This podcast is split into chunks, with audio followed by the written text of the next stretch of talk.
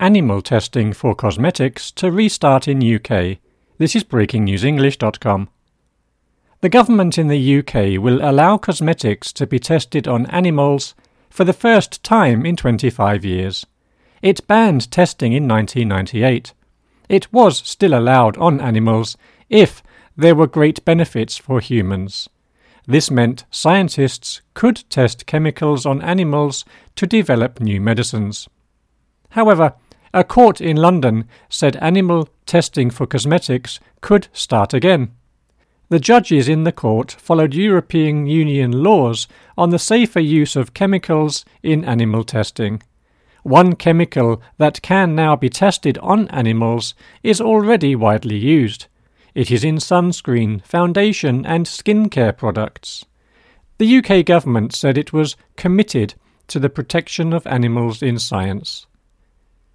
Many people are angry with the government's decision. Surprisingly, many cosmetics companies are unhappy. A group called Cruelty Free International, which is made up of over 80 cosmetics brands, wrote a letter to the UK government. It said changing the law was a terrible decision.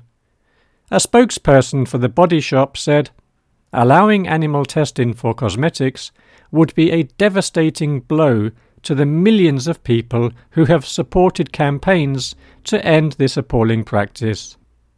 A scientist at Unilever, one of the world's largest cosmetic companies, said testing was unnecessary.